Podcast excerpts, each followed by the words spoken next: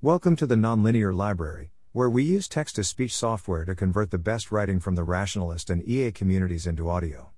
This is Reflections on E A Global London, published by Pablo A M C on December twelfth, twenty twenty-one on the Effective Altruism Forum.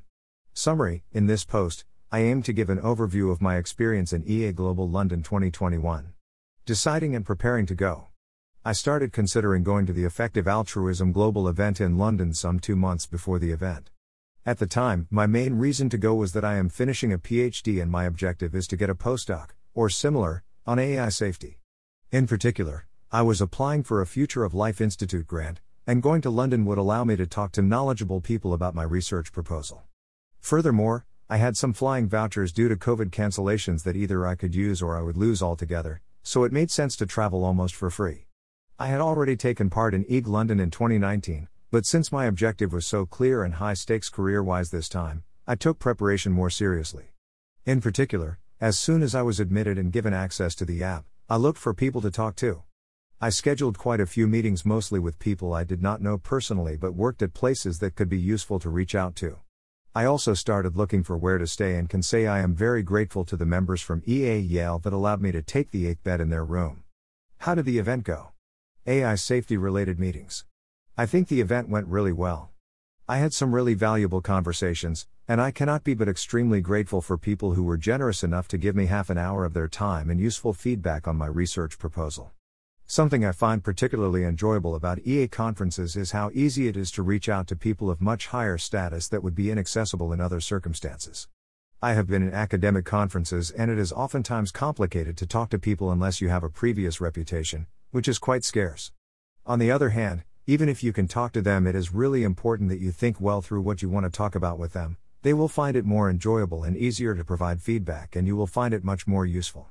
I met with top researchers like Geoffrey Irving, E A long-term fund managers, and while most of them had been carefully scheduled, I also had serendipitous meetings with new people. I even got to ask something to Victoria Krakovna, and encounters with old friends from A I safety camps, et cetera I had not seen for a long time. It was encouraging to see so many of them doing great research work already. Smile I acknowledge that in contrast to one one's I did not put much focus on workshops or speed meetings, perhaps because I prefer more targeted conversations. Other important topics. Besides A I safety, I wanted to talk to people in the community about managing personal sacrifices to improve the world. It happens to be the case that my girlfriend is in Spain, and if I want to take an impactful research position it will most certainly be relatively far. I still want to do it, but it is also true that she makes me very happy, so this is a sacrifice. Unfortunately, nobody could offer me a silver bullet, but I did not expect such a thing to exist anyway, and I think talking to people about this helps me too. I am particularly grateful to Katie Glass for walking me through different options. Something I was also very excited to do was to talk in person with Habiba Islam. I have had career coaching with her but never met her in person before. I'm really glad to have had the opportunity to meet her in person and am thankful for their supportive work at eight thousand hours. I also believe we should value more those in the community listening to people's worries and challenges, since doing a lot of good can be quite demanding. Concluding remarks. In general, I think the E A Global was a very nice experience. In retrospect, even each of the individual days would have been enough to warrant the trip.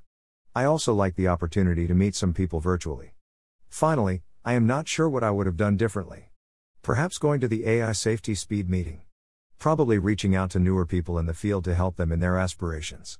There were only two things I did not like about the conference though. The first one was once I felt needlessly excluded from a conversation. I think we should be especially careful with this behavior towards newcomers, as it can be damaging to the perceived openness of the community.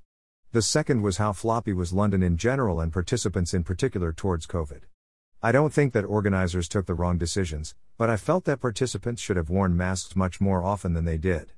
I was a bit worried that if I caught COVID I would have missed the flight back home or found myself in messy insurance bureaucratic situations. In any case, I would like to thank the organizers for the conference. While I often feel more comfortable at home without the need to take planes or make plans, I can say it was a very enjoyable and productive event. Thanks. Thanks for listening. To help us out with the Nonlinear Library or to learn more, please visit nonlinear dot org.